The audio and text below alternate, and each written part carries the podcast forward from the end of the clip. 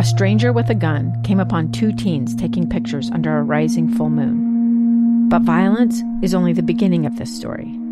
Sometimes I thought, there are no miracles. Yeah, there are, and this is a big one. I'm Amy Donaldson, and I've spent my career talking about how lives are undone by violence. The Letter is a podcast about how lives are remade. Follow The Letter at theletterpodcast.com or wherever you get your podcasts.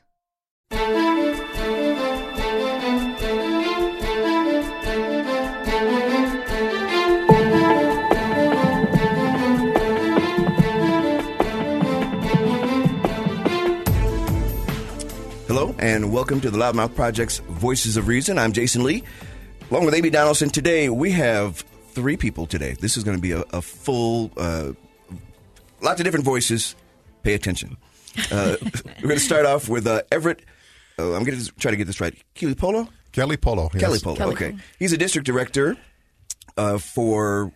Athletics. The official title is coordinator of school services, but one of my my big responsibilities is over athletics. Okay. And For the uh, Utah Interscholastic Athletic Administrator Association. uh, well, I'm I'm president elect coming up this next year, but I, I'm I'm so at the district. I'm at the district office, Naples School District office, overall athletics. So I work with all the high schools within our district. Okay, and this is for the state of Utah. Yes. And then, okay, next uh, we got Mark Hunter.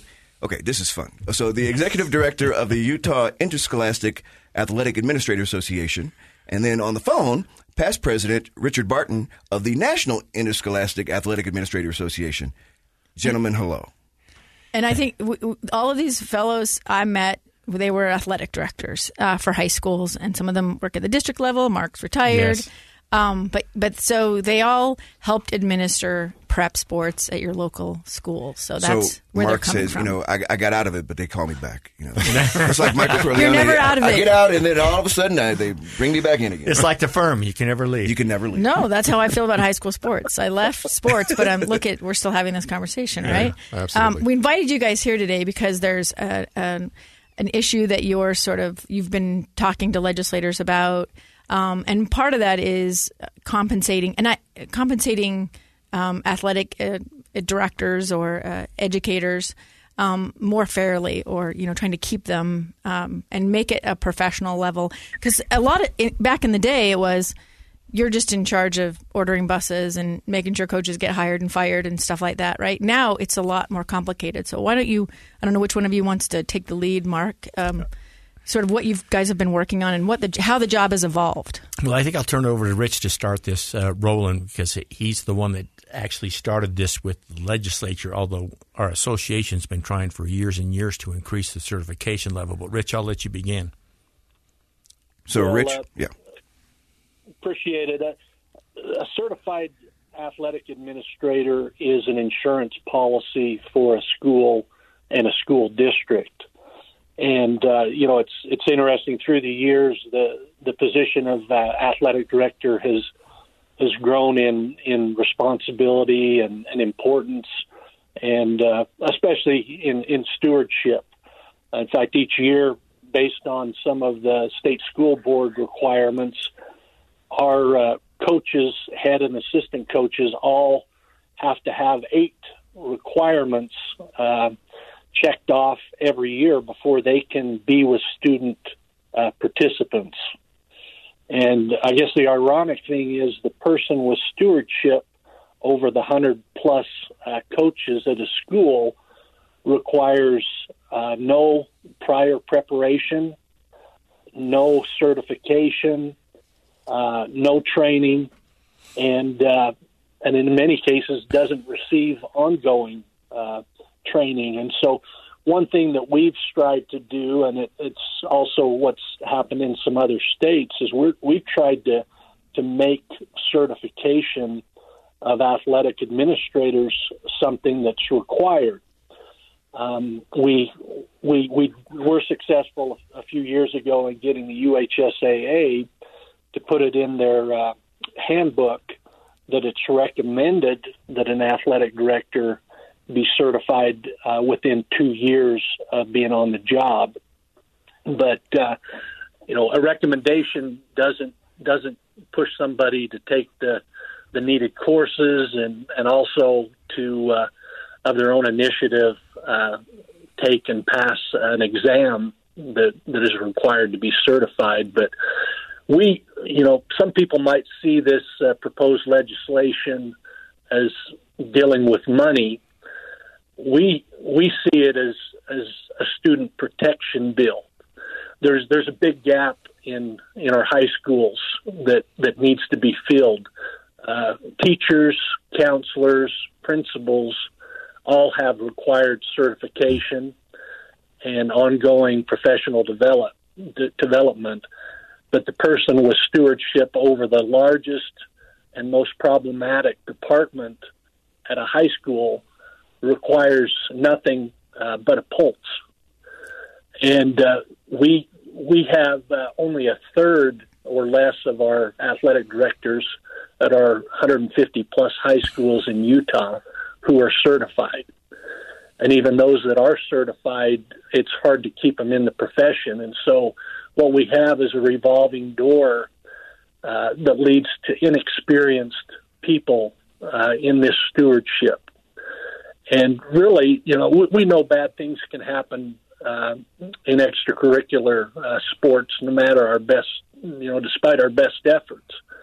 But really, why should we be surprised when we when, when we hear things on the news related to problems with our extracurricular coaches and participants when the person with stewardship responsibility, uh, you know, requires no certification, uh, no prior preparation and, and, training for, for this crucial and most important job that, uh, you know, the, the athletic department doesn't shut down during mm-hmm. the summer. Uh, these individuals spend the most time with okay. with these students. Richard, I, am sorry. I, I got a million questions. Number one, what in the world? What kind of high school do you have that has 150 people? Because when I was in high school, I realized this was decades ago. it was a, a couple. I went to a school with 3,000 students. yeah. They did not have 150 people in any certainly whatever they call an athletic department, yeah. and all of our uh, the coaches were teachers. So they had that certification yeah. at the very least. They weren't just mm-hmm. you know guys off the street or, or women, and and so I am flabbergasted that a that you have money for 150 extra people when you know we don't pay teachers enough to begin with, and I recognize that you know if you in, in my day that was a dual thing. So you probably got paid a little bit for each, right? Mm-hmm. And in Chicago, school mm-hmm. teachers make a decent uh, living. So I'm, I'm, that's bizarre to me. Time, but, t- times have changed, Jason. I hate to tell you. 150 I, people? That's well, crazy. Just just think about a football staff now. But, but I don't care. But, I am saying that's too many for. We, no, but we I need to spend money on education. It's not enough. Right. It, 150 people just for sports? Yeah. Please. No. I, I, don't even know how wasteful that is. Well, but you're talking. I well, my, my guess is sixty percent of those are not in the school. Possibly more at some schools. A yeah. lot of well, even even head coaches I, uh, now some head coaches in high profile sports are not at the school. Not they're, very they're paraprofessionals. Many. So they, they, they, come out from outside. They mm-hmm. come from yes. outside. For why example, do we, why do we allow that? Um, because we cannot, you cannot fill the positions from within. You cannot hire. Yeah, if I can, yeah, go for it, Richard. If I can share with you, I, you know, I'm an old timer as far as an AD. I'm I'm 24 years as an AD, and when I started, 80 percent of my head coaches were in the building as full time teachers. Um, there used to be a lot of people uh, that would go into education as as a teacher slash coach. That doesn't happen anymore. Um, there's because not enough why? people crazy enough crazy enough to spend the time. Uh, the parent, the parents, uh, it's a different world now with parents, and they use the word investment.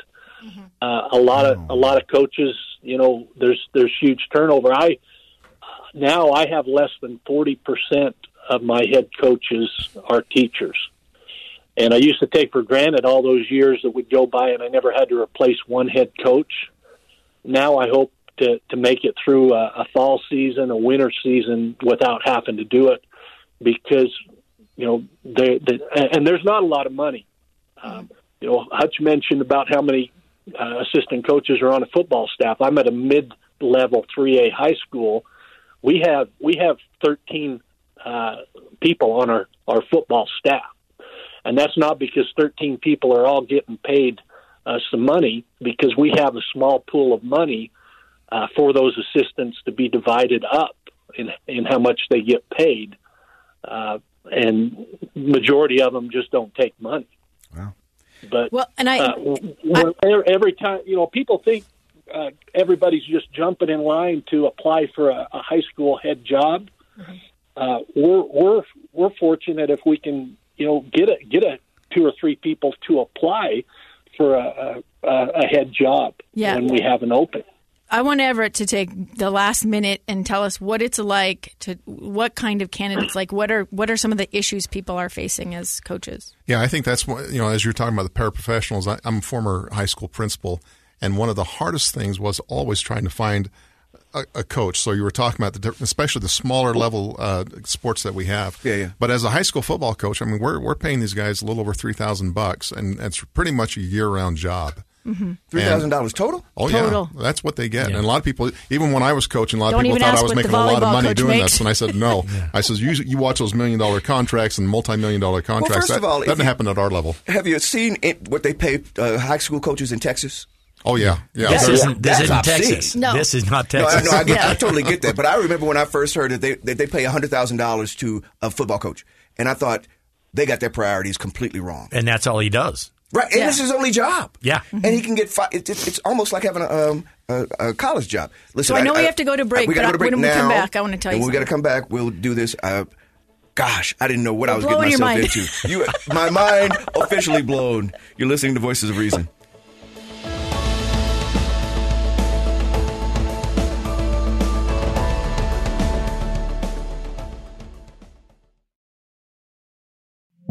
Two years ago, Americans watched in horror as a crisis unfolded at the Kabul airport. She was tear gassed and beaten.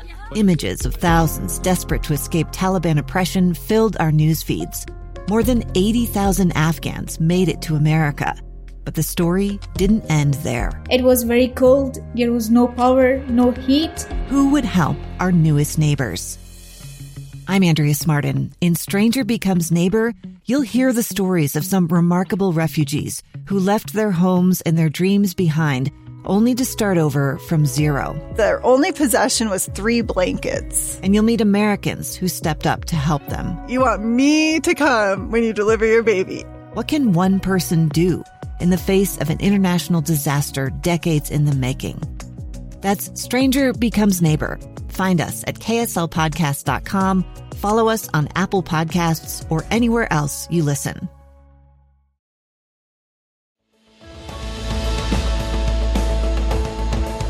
Welcome back to the Loudmouth Project's Voices of Reason. Jason Lee, Amy Donaldson. Today we have a full crew. Uh, Everett, I'm keep, I'm going to mess this up every time. Uh, Kelly Paulo- Polly. Kelly Kelly Paulo. Paulo. Kelly Paulo. Kelly Yeah. Paulo. It's it's just like it says. Just like it sounds. Okay, uh, Mark Hunter and Richard Barton. They are involved with the Interscholastic Athletic Administrators Association. Uh, actually, uh, Richard is the past president of the national organization, and uh, Everett and Mark with the Utah, the state version of this. Uh, they have been informing me that high school sports has changed over the last 35 years, and I Shocking. am amazed at uh, what what is going on. But uh, Yeah. Amy wanted to bring up because we we've. I just uh, think there's a story that illustrates sort of the way it's changed, right? So you have, a, I think it's important also to keep in mind we're talking about 150,000 kids participating in athletics, and you're asking these uh, coaches and ath- they're they're overseeing the experience that these kids have, and the purpose of the Utah High School Activities Association is participation.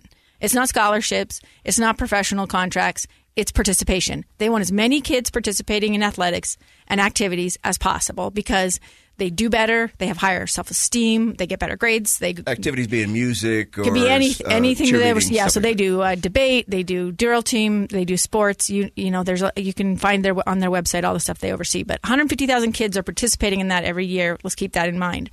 Um, and so it doesn't seem to me to be out of whack. But I covered it for 20 years, and one of the coaches that I covered on a regular basis because he always had a good team was Jay Welk, who was a men's basketball coach up at Davis High School, and he was one of the best there was. They were they had some amazing teams, uh, were involved in some amazing games, And at the end of his, he took a job with the district and, and was talking about retirement.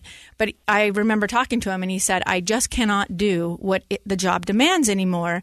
And it's not just that you're not making any money. Your stipend is $750 or so ish. And, um, and, and you're asked to do, uh, uh, off, you know, out of season workouts, out of season uh, league play. Why with, is that not illegal?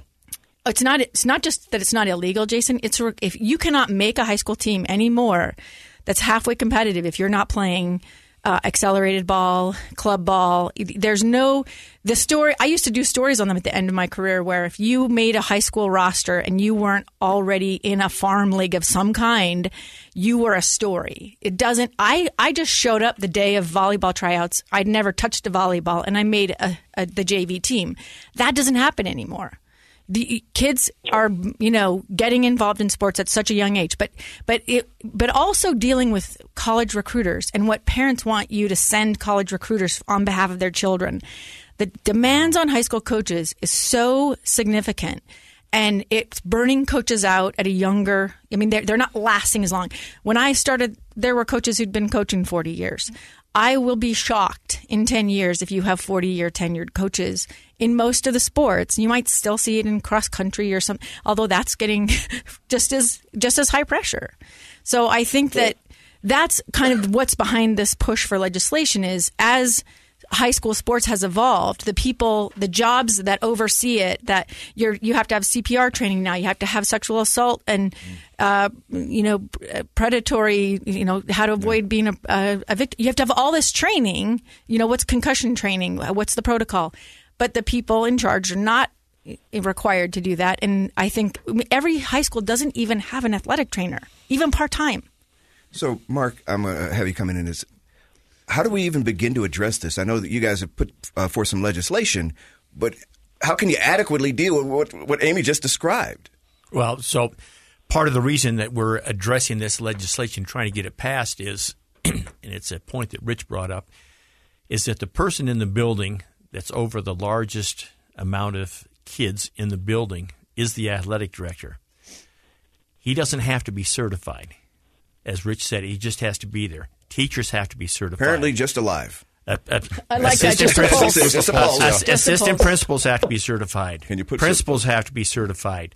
Superintendents right. have to be certified. The State Board of Education. Your librarian is usually right, certified. Wants, the, the, State Board of Education wants a list of every coach in your building, assistants included, which can be up to 100 or more, as Rich said. And you have to list what they've done and check off that they're certified. The person who presi- provides that list doesn't have to be certified. How does that even happen? I mean, that sounds ridiculous, honestly. I'm... It happens and, because and, the thing because the, the the thing evolved faster than the ability of anyone to know. So some schools didn't even when I started, they didn't even have an athletic director. So I'd call like the football coach and say, "Can you help me?" Or the head the volleyball coach had been there 20 years, so she knew everybody and I'd get phone numbers from that person. Mark knows this cuz Mark and I yeah. Mark tried to bring a level of professionalism with UI AAA and and I so I would say like get people together. Let's try to figure this. Just having like a system of communication is a thing that has evolved in the last two decades that I've watched. So this you know? has grown faster than our if ability to um, yeah. you know keep up with it. Go, Go ahead, Rich. Yeah, you know, Amy, you bring up an excellent point. The, the the reason this is a missing gap is because the role and responsibility and stewardship of an AD has changed so rapidly, uh, what's been put on our plate, it's changed quick enough that even key decision makers at the district level, at the high school level, it's changed quick enough. A lot of those people don't don't even understand what the role and the responsibility is. Um, you know, we I, I've said it a number of times. I said the least understood position in a school district is an athletic director because there's there's hardly anybody who's walked in those shoes.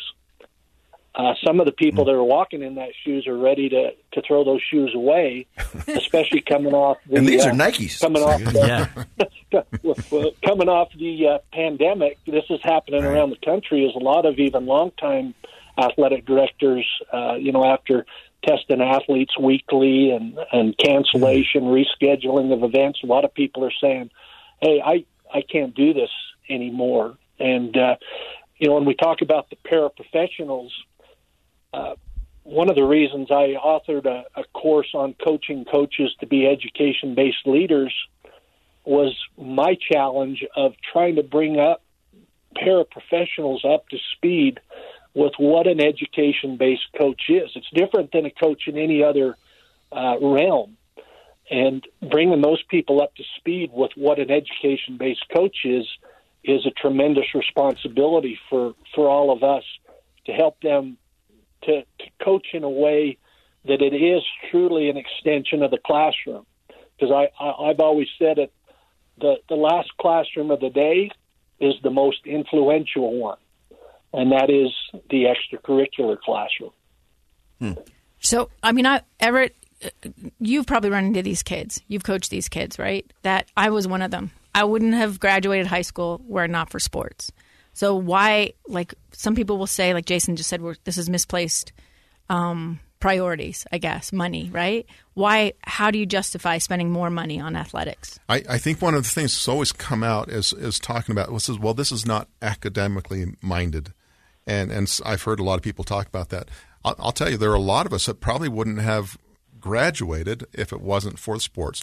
And if you look, I, I actually did a, I, I, my doctoral dissertation was on this. That kids who come to school, I mean, we we've all heard this. When you come to school, attendance, uh, grades, whatever, you know, uh, behavior wise, it was always the athletes that always turned out to be you know, they were the ones that were there all the time. They had better behavior because they wanted to play in the game on Friday night.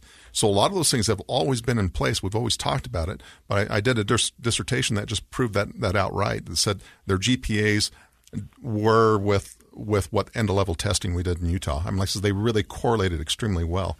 So when people come to me and say, "Well, it's really not academic," and I said, I, I, think it's one of the greatest motivators and incentives to actually be in school. And I think that's what you're finding out is like you're seeing a lot of these athletes who have been tremendously successful. I mean, we look at Fortune 500 folks and, like, and what they do. Mm-hmm. But I, I do look at it from the standpoint of saying these are kids that are, that are doing well in our – you know, like when you talk about the six C's, I'm like, I mean, these are the type of people who collaborate. They have the ability. They, they're great citizens.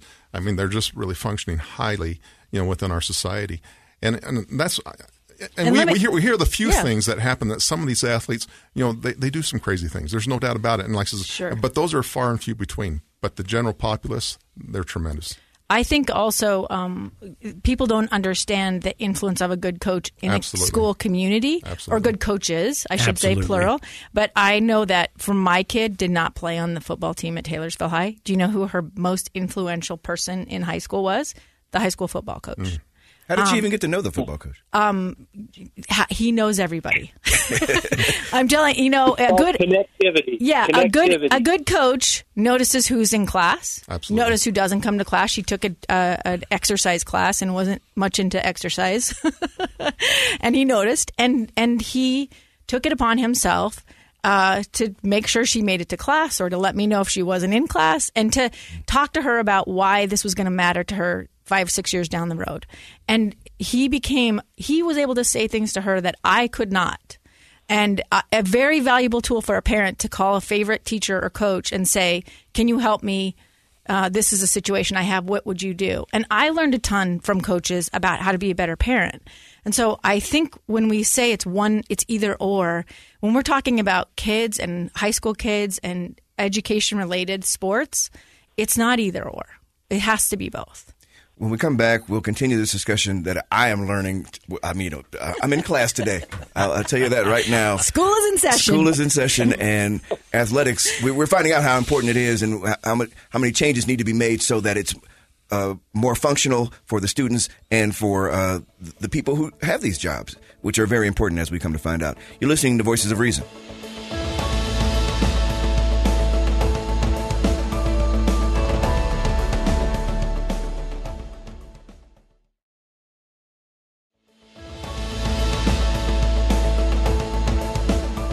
Jason Lee, Amy Donaldson, back with the Loudmouth Project's Voices of Reason, joined today by Everett Kelepolo.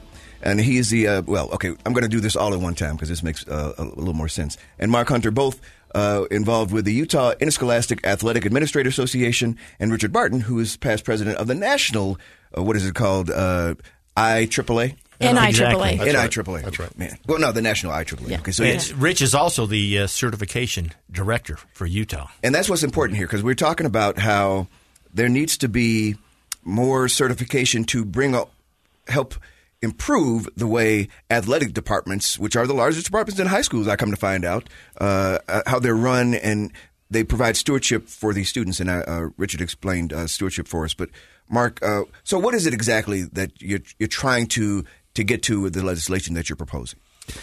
Well, we would like each athletic administrator in Utah to be a CAA certified athletic administrator or certified master athletic administrator. That would include a competency exam, the four required legal courses at the national level that include the 14 legal duties, hazing, ADA, all of those types of things, Title IX, et cetera, et cetera. The three introductory courses on athletic administration, and then two optional courses in the six and 700 level. So, how much are we paying extra for this? part of a school's professional development. Uh, I think the CAA to sign up is maybe two hundred and fifty bucks. No, I'm talking But I about mean, how, will they make more money right, or yeah. how, like? There do is you- there is yeah. no Well, compensation. no, there's You're no. If you're if you're certified, yeah. For example, I, I was certified as a CAA in 1997 at Jordan High School. I got I was one of the first 20 in the United States to get a CMAA in 2000. There was never any extra money because I was certified. I got extra money as the athletic director to supervise events, but Right, there right. was never extra money because I was certified. Well, and actually, you're, you, the way you described it, everybody else is certified except for this athletic director, who is the boss of all of these people. That that's the Which sad the- truth of the There's a lot of irony going on there. a- So- absolutely. So tell me, and and maybe Richard might be the best person if he's over certification to address Yes. this. But like, what what value does the certification or do these classes, these this training, add to their daily duties? Well, um, we have over 53 leadership training courses. Some of those are required courses for certification uh, and also for the certified master uh, uh, attainment. But these courses, you know, when we take these 53 courses, we take what we learn back to our coaches' 53 meetings. courses. Jeez. Uh, and uh, and like Mark alluded to some of the, you know, I I just completed uh, authoring a second course, partnering with parents, with parents being the leading reason why coaches are getting out of the profession, and it was a two year process to prepare, author, and deliver that course. Goes through a couple of pilots, and so it's quite a comprehensive process for a course to uh, be approved and, and and then taught to the the membership and, and taught in all 50 states. But courses uh, like the one I just mentioned, partnering with parents, um, hazing, sexual harassment, Title IX, uh, social media, transgender, maintaining appropriate professional boundaries, uh, proper management of funds, concussion management, uh, sportsmanship. The list goes on and on, and these are all um, four-hour courses that we take what we learn, we bring it back to our individual schools, and and share. But if if you were to if you were to go to uh, a lot of key decision makers uh, for schools and say, what what have you what do you provide uh, to prepare somebody to be uh, in the role of AD? And then follow up question: What do you uh, require of them ongoing, and what do you provide professional development wise?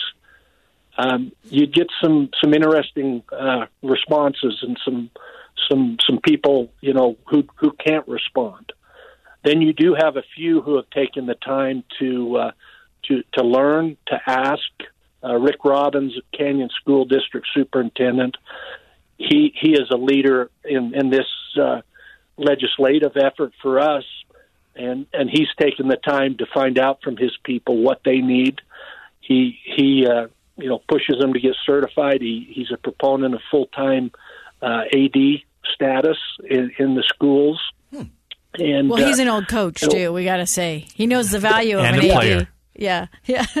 he knows the value. But Well, I also they're one of the few districts I think that have a district level like Granite does too. Not every district has a district level AD, right? That's true, but Well, Canyons at the present time does not have. Oh, they one. don't have they're, one. They're Oh, okay. looking to get one. I I don't know that they have one. I think it it may be part of another person's uh, job, Job. description. Yeah. I know Davis has one. I know Granite has one. I know. Well, and we, Alpine does. and we I know talked Alpine about does, how yeah. Naval, right? Well, we we talk about how things have changed so quick in the position of AD. Uh, a couple of the first districts to hire a district AD, um, and I think of one in particular. They hired, uh, uh, uh, you know, a, a well well known name uh, college athlete who hadn't been a high school AD, who who didn't know the role, but it was a big name hire, and, and that individual didn't stay in that position very long. You know, and so sometimes key Because why? decision makers But also didn't not do it. knowing what they don't know. They do, and also didn't do a good job. Oh, okay. Yeah, Yeah, so, no question. Yeah, It happens. No, I mean, I think I think that uh, people don't understand how unique um, the high school um, landscape has become. Like it, I remember a time when Mark Van Wagoner, who represents you at HSAA, he's the- their attorney, said it, there was a time when we were protecting um, high school, or I mean, club sports from high school. High school would, um, you know, so the rules were meant because high school was it. That was the pinnacle. Now the rules protect high school from club, from club sports because there are these so many other elements out there that it's almost uh, like farm leagues and professional, and now with name, image, and likeness um, coming to high school sports. I mean, the demands on a coach, if you think about how many coaches are getting out because it's just not worth the $750 you're paying them, um, how many athletic directors are saying, I, I don't even get the fun part of working with the kids. Like, that's the only reason a lot of guys show up and, and gals because the kids are awesome and they love Right. working with them. And when it comes down to it, we're Yeah. this is all for the kids, really. I mean, if you think about it, right? This is Absolutely. this is for their enrichment, and somehow we we've So- kind of uh, gotten that askew. Well, story. Uh, we we had a an AD, and this is not totally unique, but he was asked by his school in the spring, "We want you to take over as AD uh, next year for the guy who's jumping out." He came to our spring conference. He took a couple of the legal courses. He went back home to his school and said, uh, "Finding out that I have legal responsibility for all this." He said, "No, thanks. Uh, somebody else can do it." and and there have been others that have that have said the same thing because there there's a lot of weight on the shoulders of an AD. Um, you know, we're sending kids out year round in some of the most problematic areas: motel rooms, bus trips, uh, locker rooms. Why are we doing year Uh, round? there- I'm sorry, Richard. I, I, I'm, I'm Um, again. I'm, I'm a reporter, any, so I got to stop some anymore, stuff here. Anymore now, you have team camps, you have summer tournaments. How is that You legal? have seven on. How, how is that? These kids, uh, they're not going to school. This It's- is this is outside of school. It's not right? just it's not just like, because if you don't do it, a private company will do it, and then the kids who don't have the money to join the private club can't compete. So Kearns High School has to hold his own football camp or their own basketball camp because those the other kids across town are going to private basketball camps with Nike and Adidas and Under Armour, and if he wants to even compete, even at, at any level, he has to have his kids in year-round programs, and they can't afford it. So the high school coach does it for nothing, Okay. or Now- now for these- peanuts. See, You'd, and you'd these are- rather have them under your wing than somebody yes, else's wing. you know, at least Right. your heart's in the right spot. And you know these things are optional. So when you talk about the summer camps and those type of things, I mean, we, at the schools we always say these are optional; they're not required. But you're Wink, right, wink. Amy. When you when you when, they're when, pretty when you made much the comment, are. the truth of the matter is, Amy, what you said, what Mm-hmm. was a while back, which is these kids they want to get better. Parents want their kids to get better. At this point, we have and and how many athletes do we have in our school systems right now? 157,000, you know, throughout the state of Utah, just on the high school level. That are participating in athletics, and it just shows you this is the number, and they want they want to get better. And a lot of these kids know that less than mm-hmm. one are going to make it to the next level from JC all the way up to Division One. And most of them are not participating, thinking they're going to get college That- that's scholarships. or right. That's but right. I also think it's important to remember what another great coach, Bobby Porter, said to me when I asked him if he had the ability to keep his kids from saying things like the N word in, in, in competition. He said, Absolutely. I have what they want. I can get them to do things that no teacher or parent can do because I have what they want. When we come back uh, in our last segment, uh, I just, I, you know what? I always think of myself as a relatively well informed person, but I never had kids, right? So this is, you know, it's foreign to me in some way, and I just have to go back to my high school. Man, you guys, We were work- lucky. You, you don't even know, I, right? I, we all know, right? It is so much more difficult, and and we as a society, I, think in some ways we've uh, gotten things, uh, you know, out of whack. But I understand that now that this is uh, the situation, we got to deal with it the way it is. When we come back, we'll continue our discussion. You're listening to Voices of Reason.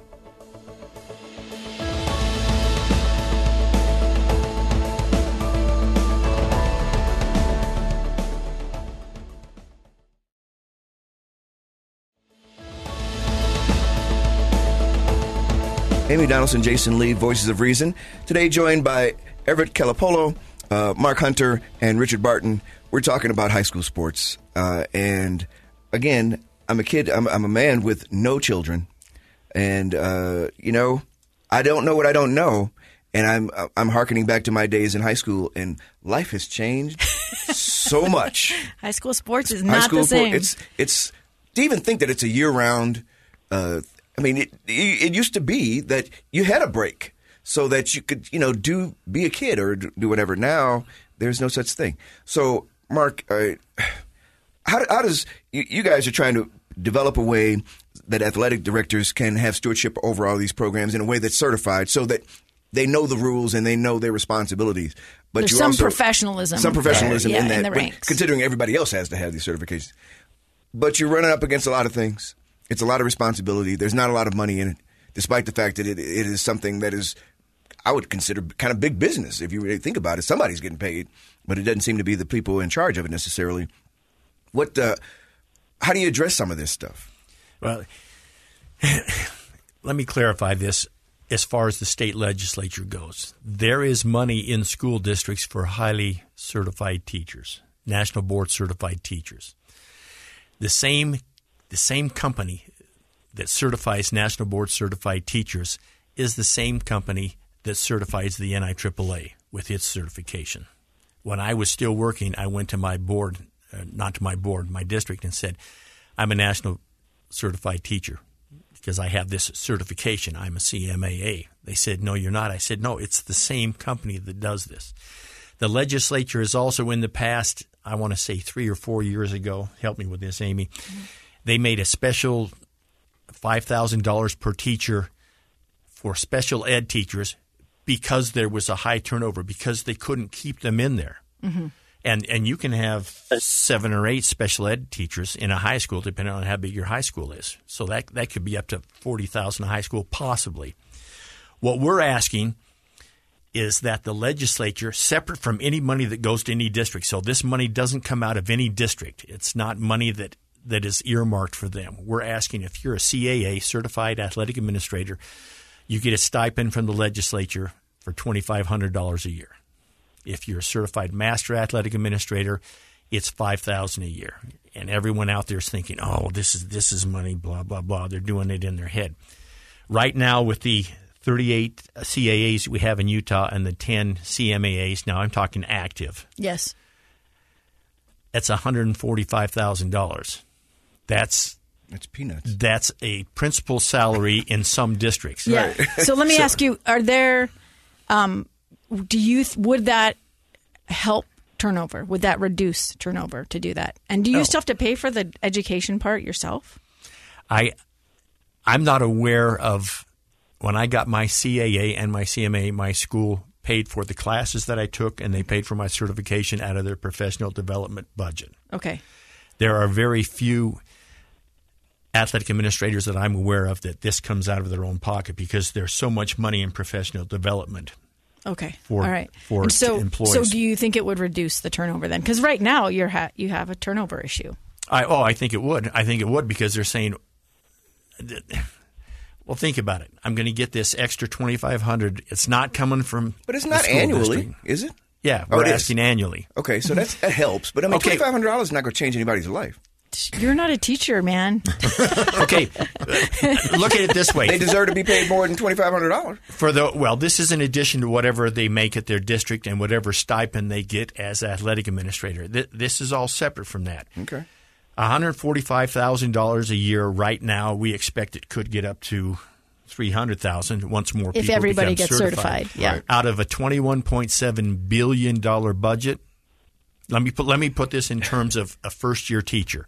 A first-year teacher maybe gets hired now for fifty thousand dollars, which is a lot more than the nine thousand I signed on for in '79. Of that fifty thousand dollar budget, we're asking for thirty-three cents. It's 0.0006 percent of the state budget.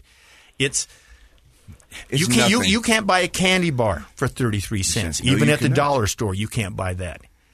And for the insurance that it gives, for the training, for the additional training that would come to athletic administrators, that would filter down to the coaches, that would filter down to our kids, and that's what this is about. That's why it's called the Student Protection Bill.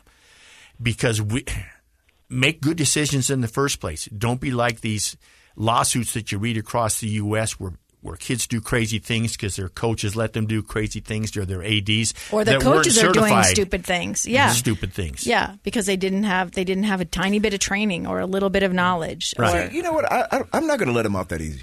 Because they do stupid things because the people in charge not using their best judgment. I mean, we always leave it up to well, they weren't trained for it. These are adults. They're Exactly. Not, they're not supposed to be stupid, and the things we're, we you know they're being involved in are, are just they're not common sense. And so we, I shouldn't let them off the hook. We shouldn't let them off the hook. Absolutely. If they That's a- do dumb that's a- that's things, a whole don't, don't blame yeah. it on the lack of training because it sounds like to me that they should have known that already. No, but I, I think like looking at Title IX, I I, I know really great coaches who went to the Title IX training that the U had uh, a, a year ago, and they came. They I had two different people reach out to me and say, "Did you know this?" And I said, "Of course I knew this." Right?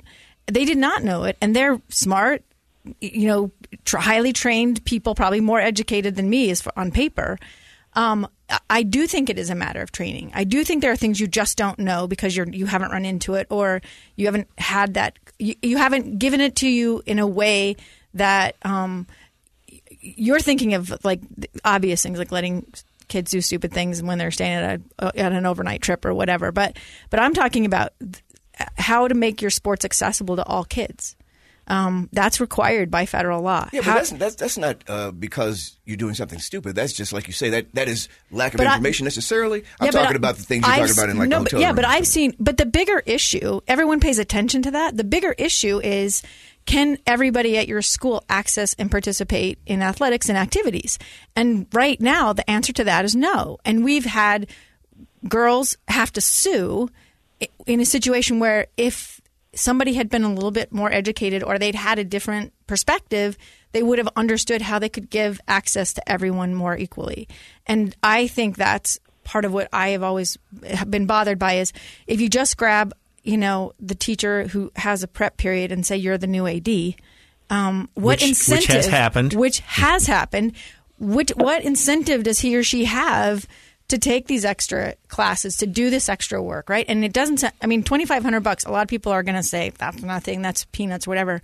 It's a, a, a you know, we appreciate you. I I would take twenty five hundred bucks, and it would mean a lot in it in the right in the right situation. Does it solve every problem? No, but I do think it goes a long way to saying this is a spot a position of importance at our school in our school community. And we really want to make sure that people understand how important it is and why it needs to be um, somebody who isn't. You're not changing it over every single year. I mean, I, I was going to say that I says that professional development you're talking about. This, I mean, this is the greatest argument for professional development. Just for, for we we got about two minutes. I just keep going. And and one of the things that's really happening through this is like says, when when they we get together and we're educated and like says with UI AAA, I know when I the first time I showed up, I was thinking, I, I went to the state conference back in 2008, and I thought, oh, I guess this is going to be just a, a golfing fest. I, that's what we're going to do. That's what I thought too. But then I met Hutch, and I realized it wasn't going to be a golfing fest. It was you're going to be involved as a professional development. I mean, we're in classes where I'm like, it's really communicating with each other, collaborating, and really finding out what is it that how do you deal with transgender issues? What are the Title IX issues that we really have to deal with? So I now have a, and since I'm part of the national level too. I have this ability to be able to call anybody. I can call Hutch anytime, Rich anytime, Why is it and Hutch, ask those by the way? questions. What's that? I've heard you be called Hutch a lot here. Mark Hunter doesn't Oh, yeah. sound like that's, Hutch. That's a great that- story. That's, that's a great story that we don't have we don't have time for. it. Wow. We'll tell you come off the air. We'll But, tell you but off the air. let, let- let me let me finish One with minute. this, and I'll quote from uh, Dr. Rick Robins, the superintendent at Canyons School District, my former district, and boy, I would have loved to have had him as a superintendent.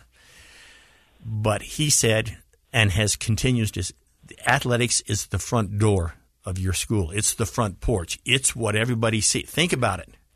Think about that's the and Amy don't knows see this. your math it's the class. first thing. Yeah, they, they don't yeah. come and say, "I, I want to talk to that highly certified math teacher, Mr. Hunter." That- They that- don't? no, no, no, kids don't no, shop no. for a math teacher or an No, English but I mean, teacher. you want to go to a school that's going to help your kid get to go to college and not.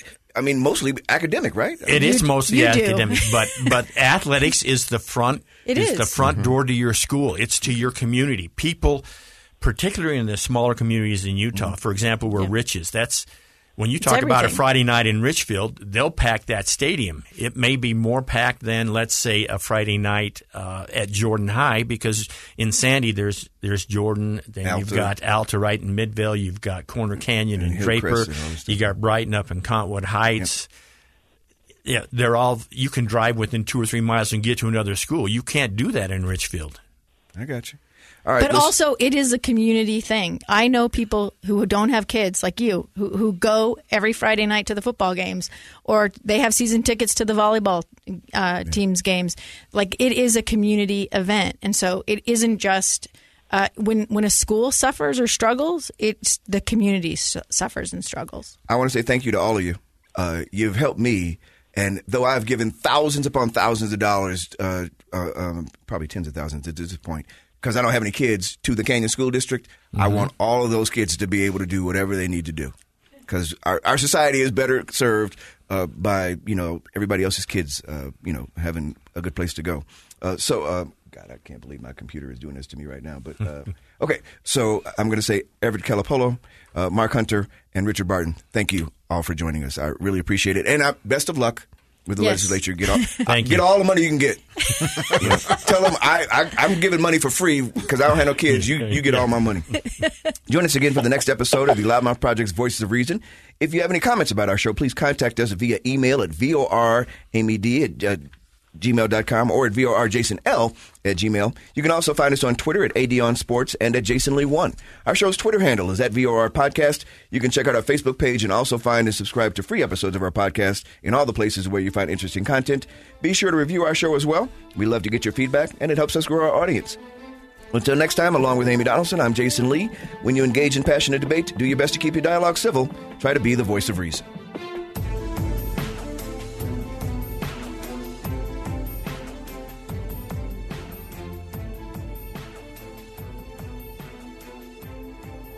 Voices of Reason is a production of the Loudmouth Project. I'm Dave Cawley, investigative journalist and host of the podcast Cold. Don't miss Cold's new season 3, where I look into the unsolved disappearance of Sheree Warren, a woman last seen leaving her job at a Salt Lake City office in 1985. Police cast suspicion on Sheree's estranged husband and boyfriend, but never made any arrests or recovered Sheree's remains. Find Cold Season 3, The Search for Sheree, anywhere you get your podcasts.